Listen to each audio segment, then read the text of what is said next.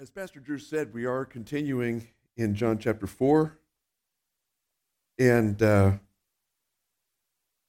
the plan is to finish it this morning. We'll see what happens.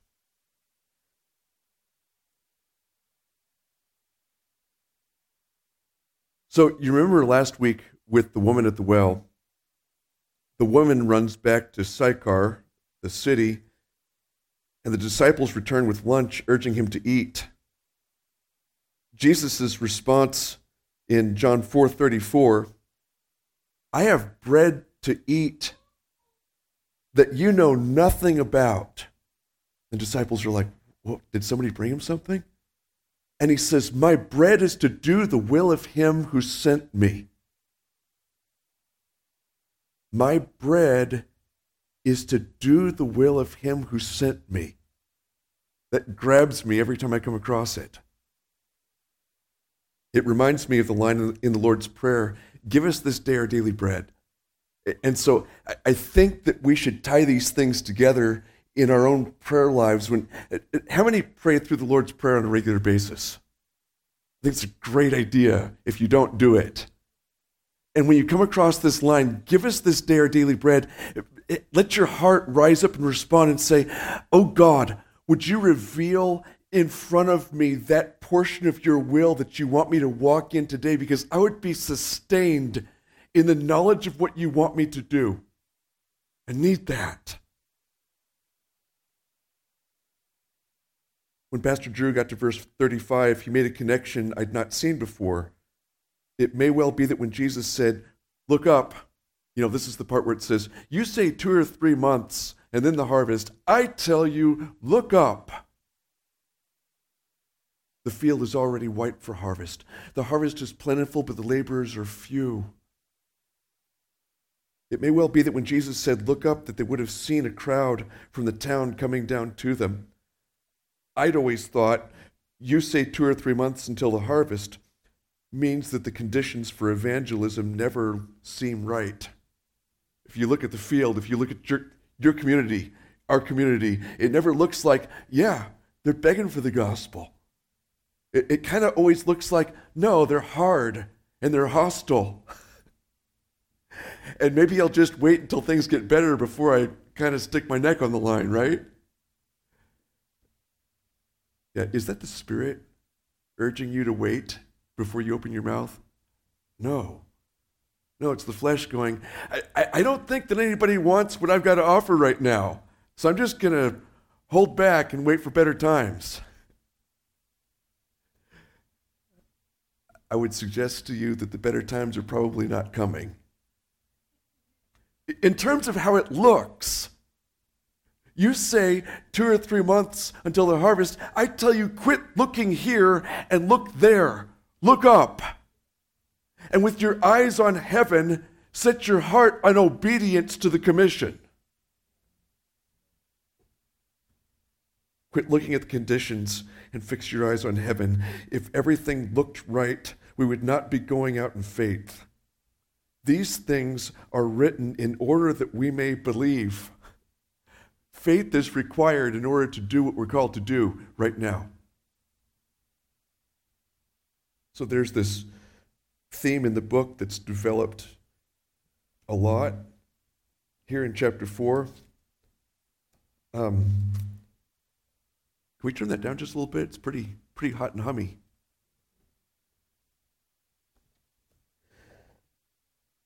Back in verse twenty-one, Jesus said to her, woman, believe me.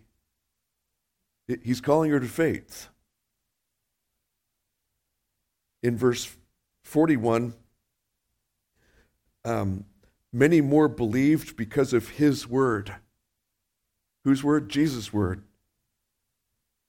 In verse forty-two, they said to the woman, it's no longer because of what you said that we believe, for we have heard for ourselves, and we know that this is indeed the Savior of the world. People coming to faith in Jesus because of the word of Jesus. Love it. Now, in verse forty-three, it says, after two days, Jesus departed for Galilee. Jesus is changing locations. Will people place their faith in him at the next spot. So let me just read from here to the end of the chapter. After two days he departed for Galilee, for Jesus himself had testified that a prophet has no honor in his own hometown.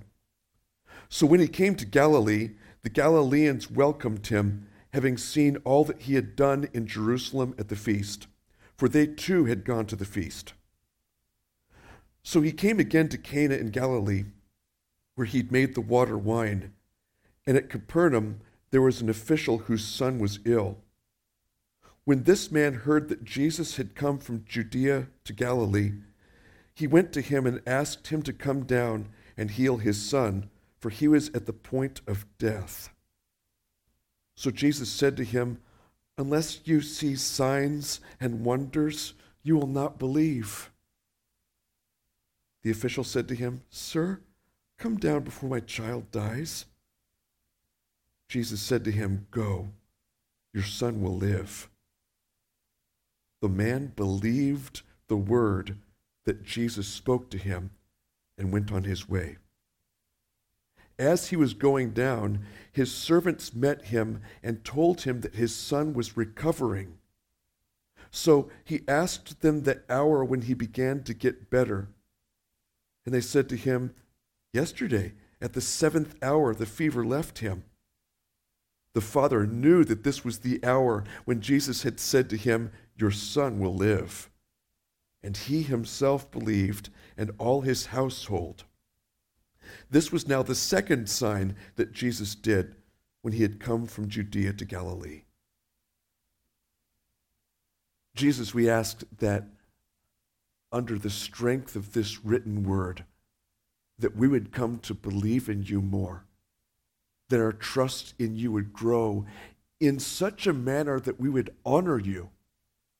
Jesus, you're worthy of being honored for who you are and not just because of what you do. So help us to grow into that. We pray for your sake. Amen. So let's back up. Um, in verse uh, forty-six and forty-seven, it says, "He came again to Cana in Galilee, where he'd made the water wine. And at Capernaum there was an official whose son was ill. When this man heard that Jesus had come from Judea to Galilee, he went to him and asked him to come down and heal his son, for he was at the point of death." So why is this fellow coming to Jesus? Because Jesus has got a reputation in the area. I just want to ask, I'm reflecting on verse forty-four, where it says, "For Jesus himself had testified that a prophet has no honor in his own hometown." Is approaching somebody according to their reputation, does that do them honor? And I'm going to suggest that probably it doesn't, because the reputation is this Jesus guy can do things, things that we need done. Is that true? Yeah, yeah, it's true. But can you believe that information without really knowing anything about who he is himself? Because I'm suggesting this morning that honor has to do with knowing who somebody is and holding them in high esteem because you know who they are, not just what they can do.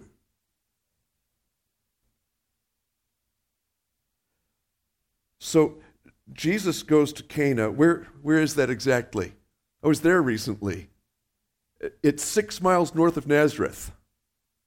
So Jesus says, verse forty-four, "A prophet has no honor in his own hometown." He doesn't go to his hometown. You know, Nazareth is a weird little spot. It's on a hillside. And if you were at the top of the ridge, the Nazareth Ridge, you could look down and see the whole Jezreel Valley. You could look across and see Mount Carmel. There's all kinds of biblical history that you could see from the top of the Nazareth Ridge. But from the city itself, it's in a little depression on the hillside that you can't see out of. I mean, it kind of makes sense that Joseph would go there when he thinks that the people are still trying to kill Jesus, because it's so out of the way. Really, really, really hard to hike up there. So pretty much you've got roughly three hundred people living in the hamlet of Nazareth, and they're completely isolated. Nobody sees in and they don't see out. So when I say that Cana is six miles north of there, it's not that close. You have to go up to the top of the Nazareth Ridge and then down into the valley and then partway up the next mountain, and there's Cana. Not just a whole lot of traffic going back and forth. You would think six miles is in the same neighborhood. Not really. So a, a prophet has no honor in his own hometown, and Jesus doesn't go there. He goes to Cana, and maybe there's some honor for Jesus in Cana. Maybe some recognition of who he actually is. But right now, he's just being approached on the basis of what he can do. Cana was the location of the first miracle when Jesus turned water into wine. You could look back at John two eleven to see that. I actually want to do that because there's something that we learn here about Jesus building confidence in people. I, I'm going to substitute that word confidence sometimes for faith, because I think in the church we get so used to words that should be really deep in our understanding, like faith. We use it enough times and then we forget what it even means. And so I'm going to use the word confidence in place of faith a lot in this sermon, because I, I think that that's at least an aspect of what faith is. And I'm going to demonstrate that by looking back at John two eleven. He's just changed the water into wine. And it says this: the first of his signs Jesus did at Cana in Galilee, and manifested his glory, and his disciples believed in him. You know, he's gathered this group of twelve men saying, "Follow me." And they did. But how many of you have been following Jesus for some time now? Yeah. And how many of you have days from time to time where you go, "Is this really a good idea?" Because I'm getting some opposition, and and and I'm, this just isn't easy. Did I make a good decision in choosing to follow Jesus? And so you've got these people at Cana, twelve disciples that Jesus has called, and they've already said, "Yeah, we'll, we'll sign on, we're following you." And he does this first miracle, and they're like, "I guess it was the right choice. We just saw something of the glory of the Son of God, and it's really affirming to this decision to follow him." Uh, uh, this it, it wasn't their first confidence, but it was a re- restoration of confidence for them. And I would su- suggest that if you have any experience with him at all, that you go through, through seasons that are harder than others. And then he brings an extra little encouragement to you, like in seeing Sicily get healed. That's a, that's a prop up for our faith, right? We need to have confidence restored, and he does that. Sometimes, on his schedule. He manifested his glory, and the disciples believed. They, they had confidence. Their following was a right following. So, now back to the Chapter four, Jesus has a reputation. Is that all he's after? Is he just a miracle worker? Because I think it's possible to get too focused on what he can do and lose sight of who he is and what he wants from this confidence that he's seeking to build in us, in us, in him. So, verse forty-seven, this official says, "I need a miracle, just like us." We, we live in that need, don't we? I mean, I live in need of supernatural workings. And if Jesus hadn't come through for me, I wouldn't be standing where I'm standing right now. I'm standing because he has been coming through for me. But is that the reason why I follow him? Is that the reason why I have confidence that he's the Messiah? Or is it just because of him himself? Let's continue. Verse forty-eight. Went too far. Jesus said to him, "Unless you see signs and wonders, you will not believe." What's the heart of Jesus when he says this?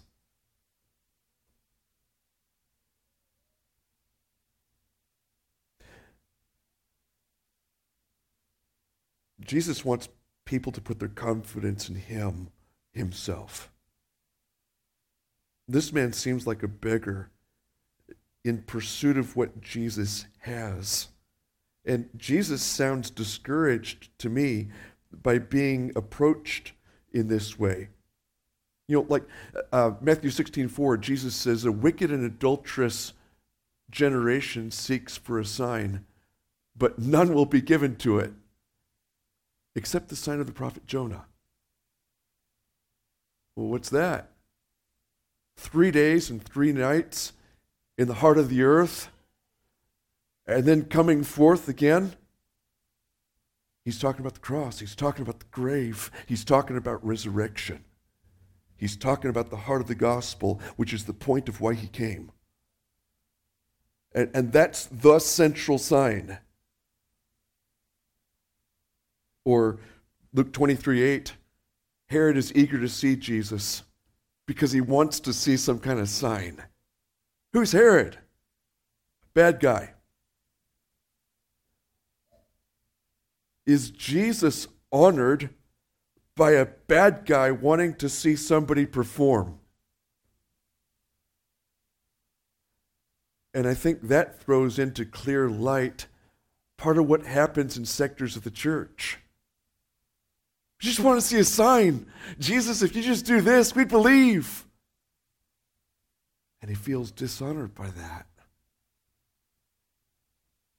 And so we have to be careful in our faith that it's actually faith in Jesus, in the person, and not just in the power. What would Jesus have preferred? Turn over with me. I know we're not there, but we're just going to visit it. John chapter twenty, verse twenty-nine.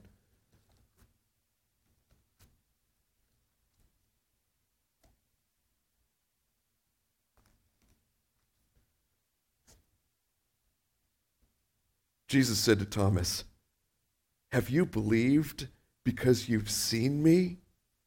Blessed are those who have not seen and yet have believed." That's the heart of faith.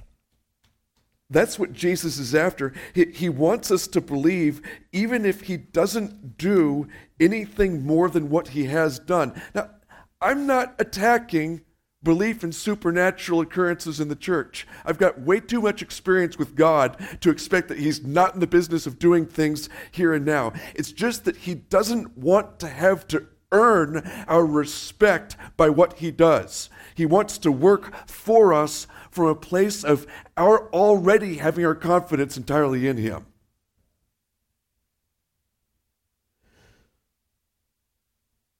So I want you to remember what just happened at Samaria. They believed him because they heard his words. And that's how we present ourselves. That's how Jesus presents himself to us, is by what he says. And that was enough for the people at Samaria. He did no sign there. They just heard him and were like, that's the Savior. Nobody else talks like that. Verse forty-nine, the official said to him, "Sir, come down before my child dies." Belief and need. This guy's not tracking with Jesus. Jesus is talking about this generation. He's like, I, I don't know what you're talking about, but I've got a real pressing need right here, right now. I, I just need you to do what you can do. I, I need that.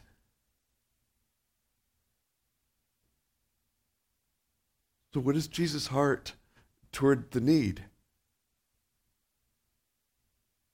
I mean, this guy's saying in, in essence, I have a real need, and I thought you'd care. Does he? I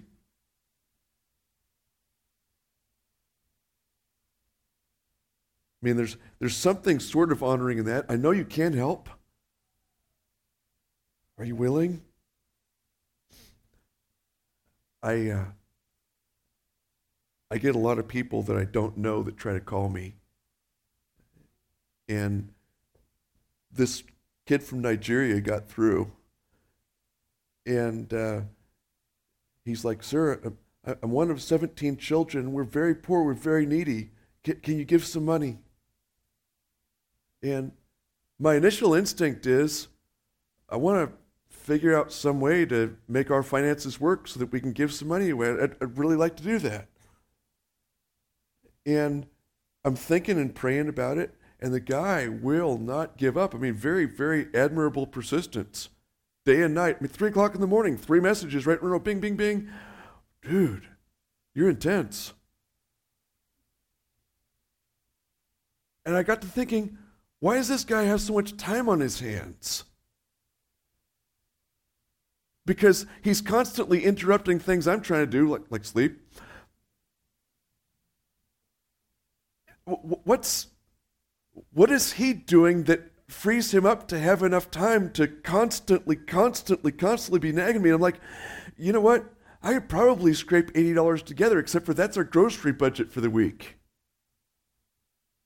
You know, it, it feels weird to say no when you got money in the bank, but we're very, very carefully budgeting that because it is not a limitless supply.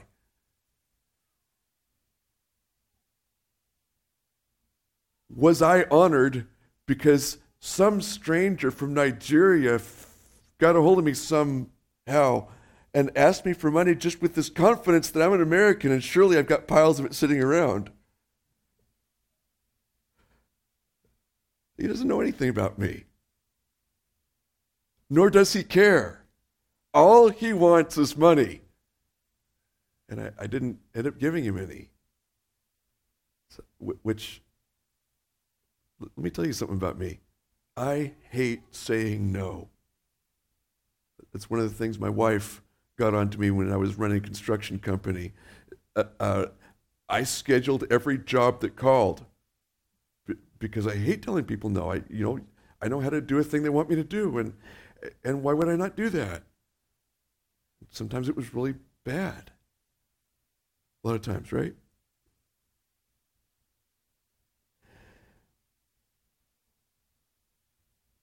The official said to him, "Sir, come down before my child dies."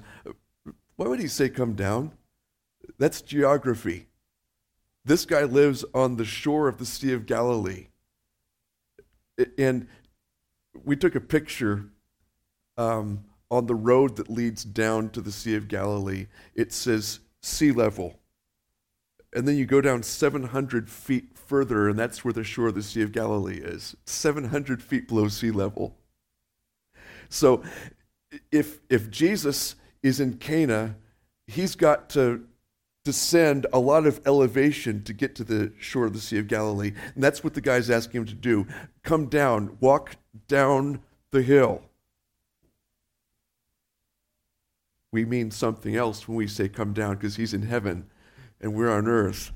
And when we have a pressing need here and we can't feel his presence here, we, we say something that amounts to come down.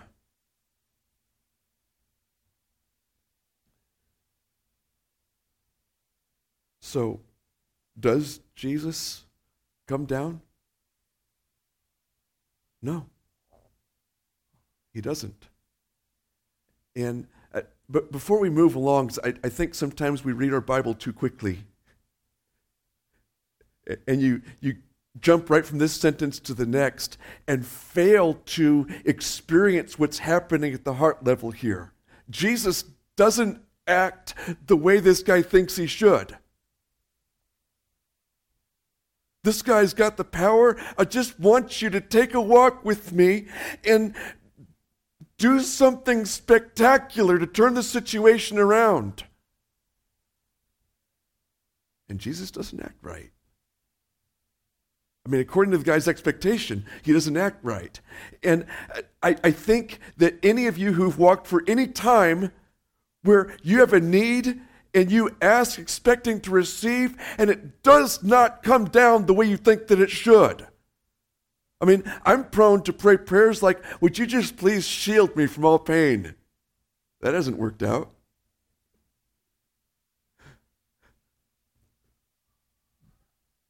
Because I don't think that I would know Jesus well if he would have responded to that sort of prayer. But how about this? Would you walk with me when it's time for a valley? And he does. Would you cause me to resemble you more when I'm in the low times? And he does. And it's better than if we would have been shielded from all pain. It's better than if he would have met our expectations, because our expectations are too low.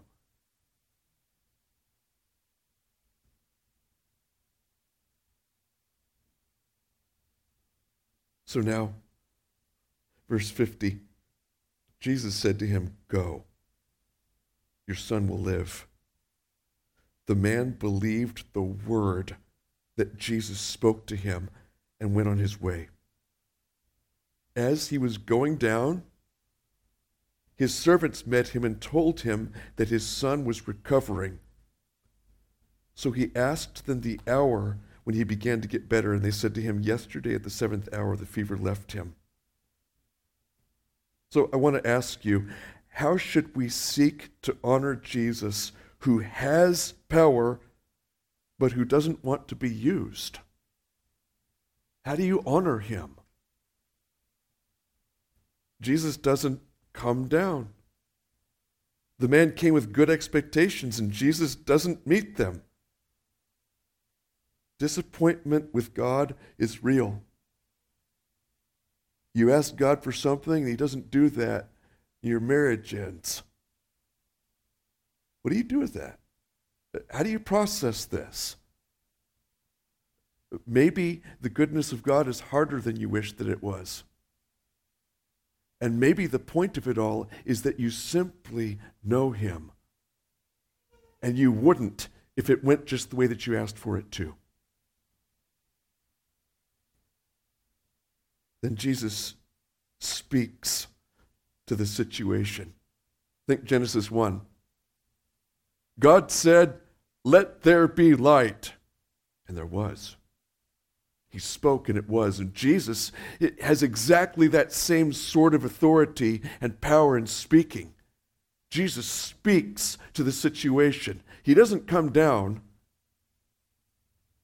because the fellow might just have been affirmed in his tendency to say, "Oh, you're a power dispenser. Check. How handy." It's not honor. It's not worship. Jesus speaks to the situation, and the man believes.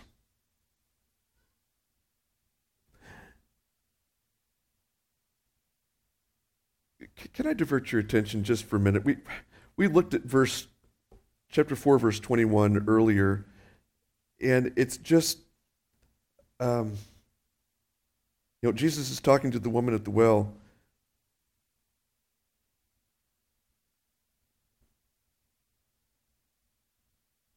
There's another possible way to translate this verse. I've, I've got the Greek open here, and I just want to kind of translate on the fly, because it, it says, Jesus said to her,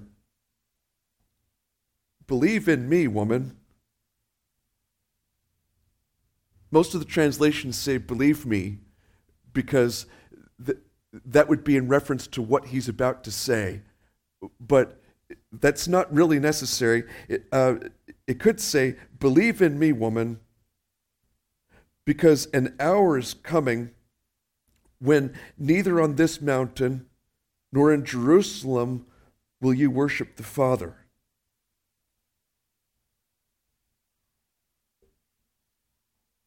And if you say, "Believe in me," it's not his words that he's pointing to, it's himself. Jesus is urging this woman to believe in him, and you know what? She does. He tells her to believe, and she does. And you know what? That happened to you. Or you wouldn't have believed. He spoke to your heart and said, believe in me. And you have. And so you are. All right. I just love that. Jesus is gaining people's confidence. It's working in me. Working in you? Awesome.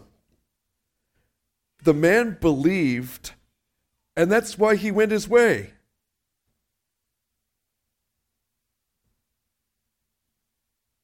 You know, Jesus says in Matthew seven seven, asking you shall receive, seeking you shall find, knock, and the door shall be opened unto you. And I could tell you about how the Greek parses out right there, but what it means is ask and keep on asking, seek and keep on seeking, knock and keep on knocking, because that's the only way that you'll make it to the point where you seek and, and find, where you knock in such a way that it's opened. In other words, you can't give up. And so if you apply that to this man, he didn't give up before he got what he was seeking, because he determined that when Jesus said it, it was as good as his. That's a really good way to work. That's a really good way to honor Jesus, is when he tells you something, to take it as if it was as good as done.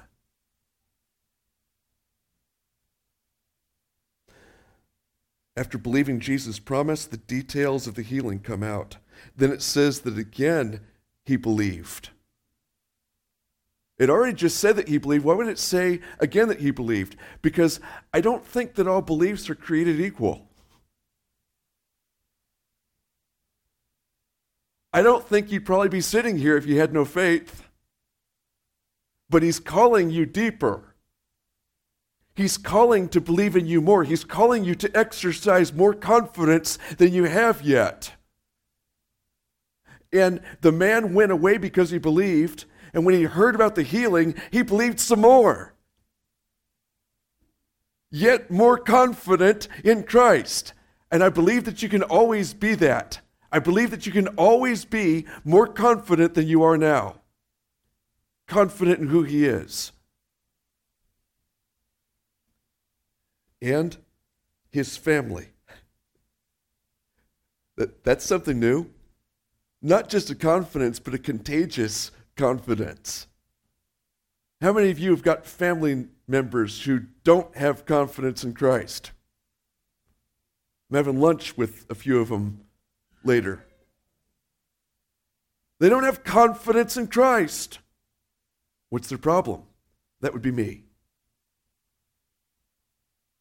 My confidence apparently is not contagious enough, because I've still got lost family members.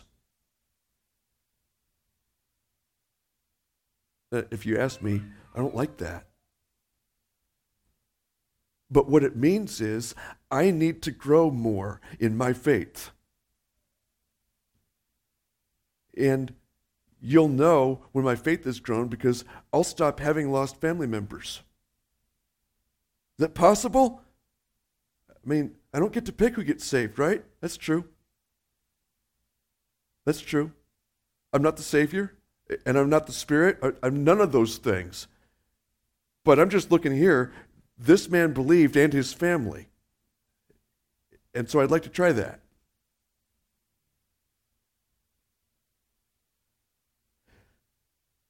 Worship team, would you join us again?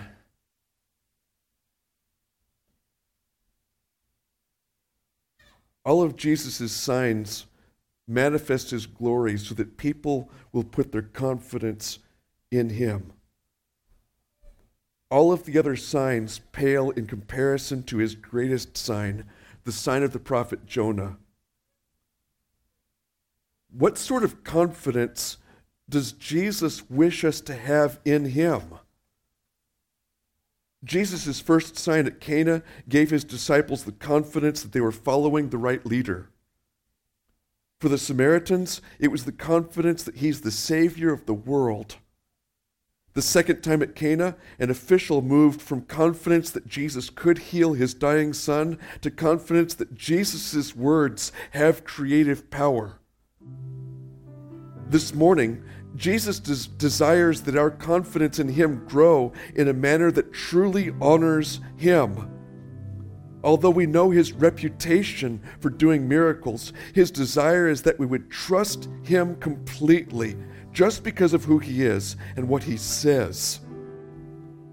In a minute, we're going to express our trust in Jesus by singing one last song together in honor of him. But first, would you pray with me? Jesus, we trust in you. You don't have to perform in order for us to trust in you. We already believe that we're following the right leader, and we already have confidence that you are the Savior of the world and that your word has creative power. Jesus, in this company of faith, would you be pleased to bring further honor to your name by making our confidence contagious? Lord, we long for many more to put their trust in you, recognizing your worth. Grant us to be faithful in representing you and steadfast in trusting you.